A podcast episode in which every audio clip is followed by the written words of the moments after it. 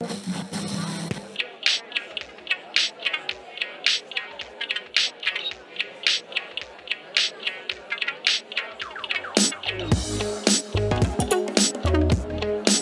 more time with Lucas Shrug. Yo, yo, yo, yo, yo, yo, yo. Yo, yo, yo, yo, yo. What up, man? Not much, man. How are you? I'm good. I'm sad though, because this is our last wrap up of the year, man. Last go around, man. Last go round this Last side rodeo. of this side of uh, the summertime. The summertime. We better make it count. Tonight was senior night, man. Adios, seniors. Hasta la vista. See you never. Yep. They're out of here and they're off into their next phase. I mean, we have a few more Venue 12, so they'll be around for a few things. Super Summer, they'll probably come with us to Worlds of Fun in August. You know, there's all that good stuff. But as far as Venue 12 goes, um, you know, this was their last chance to shine. All good things come to an end. So it was awesome to have them. We got to hear their stories. But the other cool part of the night was we got to talk to some students, some college students, about what it means to follow Jesus beyond high school. Because it's cool to do this youth group thing, seventh through 12th grade, but life doesn't stop at 12th grade. In fact, it's barely started. So, how do students walk well with Jesus after that? So, we talked to a few V12 legends um, Chloe, Kale, Katie, about what it means to follow Jesus after high school. So I wanted to get your take on a few things, man. The first thing being, what was that jump like from high school into college? Spiritually, what did it do to you? Um, it made me more aware of how stupid I was in high school, to be honest. Oh boy. Um, but it also just made me more aware of how much I need Jesus on a daily basis. I think. So when you made that leap, was it like, okay, I was going to I was going to youth group in high school. I got plugged right in in college, didn't miss a beat. Was it natural for you? You know, did you step out for a while? Did you have doubts? Like, take us through what it was like for you. Um, when it comes to like consistency of going to church and stuff, it was a pretty natural transition. Um, shout out to Steve Blocker for just getting me plugged into 12 right away. Um, but I think actually making my faith my own and not living a double life, um, that definitely took a few months because I didn't realize of how much I was like faking it until I make it throughout high school, I think. Double life. You were a double mint twin? When did you start living a singular life? Single Pringle. I mean, that's not like, I mean, yeah. But I mean, no, I mean, like, you know, I was like, I was lukewarm. Like, my faith was lukewarm. yeah. So when did that turn around for you? Was it during your time here at ESU? Yeah, for sure. I would say spring semester of freshman year. So what what helped you turn that around?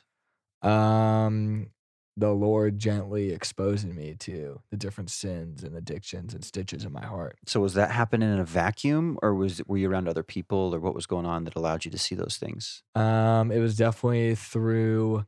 I mean, originally like initially, it was definitely through a sermon that I heard at twelve, just about the love of God, Mm-hmm. and then that really G- God really exposed the addiction to pornography I was struggling with, Right. And then that led me to just the Lord speaking through me and giving me the boldness to talk to my close friends and my parents about my struggle There you go. then allowing community to flow in through me and around me to help me get out of that struggle and then through the lord the lord's grace and mercy and just through the help of my parents and everyone like that i was able to just be point free and then from there like i just continue to use that community that the lord put around me um, in order to get plugged in and start serving and stuff like that at the church so the Lord convicted you of something, and then the community around you helped you to live it out. yeah 100% And so that's what we really are impressing on students who are making the leap into college is that your community it is is important now, but it's going to become even more important when you make that jump because you're not living at home with your parents. No one's making you go to church. It's up to you, and so you will become who you hang around. And so if you're with a group that's running with God and you can all run together, that's great. But if you run with a group that is not in step with the Spirit, um, they're going to wear on you.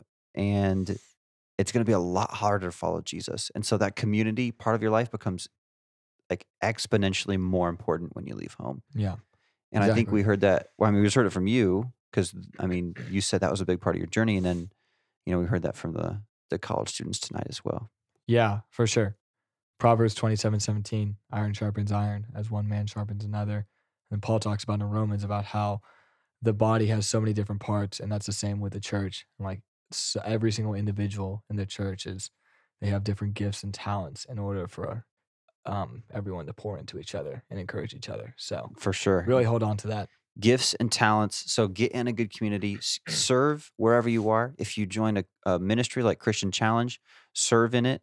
Um, if you join a church, we hope you do serve in the church, do youth group, do kids, welcome ministry, do something. But serving Jesus in community with other believers is a huge, huge um, step in the right direction of following Him. If we step out of those things, man, it, it gets a lot harder to follow Jesus on our own because faith you know, we are saved individually, but faith really running the race, it's a team sport. Yeah, 100%. I think another thing is like the world and Satan's just to like scream at you guys saying like, "Oh, church is not like of the utmost importance. You have so many other things you can explore throughout college." And that's just a complete lie. And just it might be hard like when it comes to just um making it a priority or time with schedule or an effort based thing. Um, but I know Jordan and I and the rest of the leaders can attest to and really like say that. I mean, getting plugged in in college into the church and serving in community and stuff like that, um, it's it's the biggest thing and it's worth so much. Plugged in, Yeah, like plugged in, plugged in like a lamp. plugged in like a lamp. Can't let that light shine unless you're plugged in. Exactly, got a spark. Well, if your lamp sparks, that's probably bad. No, but like you know, when you're plugged in, it's like an electrical circuit, Oh, I feel you. sparking. Yeah, Yeah. But if my lamp sparks, I'll probably throw it away. it's electrical. But you know what we're saying. Yeah. Guys, find community, stay plugged in, serve often and with others. And these are really some huge things when making that leap to college. If you're in high school or middle school and you're not making the leap to college, man, you have all the more time to do all those things and build that foundation of your faith here, put down better roots here spiritually so that when you go to another place, you know what to look for. So, you know, I know tonight was about the seniors, but it's about you too, making sure these are priorities in your life now so you don't have to try and get together when you leave for school or for your job or whatever because you know if it's already a pattern in your life it's going to be easy peasy lemon squeezy. there it is all right guys thank you so much for being with us this semester um, we'll see you again in the fall Yeah, that's a wrap, man. we'll have a few more venues after this but this is our last wrap up because i think Yeah. next week we have finale which we got something good planned and then after that we got study snacks which is just food and good times for finals and then after that is the uh the common ground wrap up so swim races, baby. low key nervous. Yeah, hundred yard freestyle. Uh, we shortened it to 50. Fifty. Nobody wants to watch 100 yards. Oh it's a gosh. long time. Jordan and it's, a, it's a straight sprint. All right, we'll see you guys. Bye.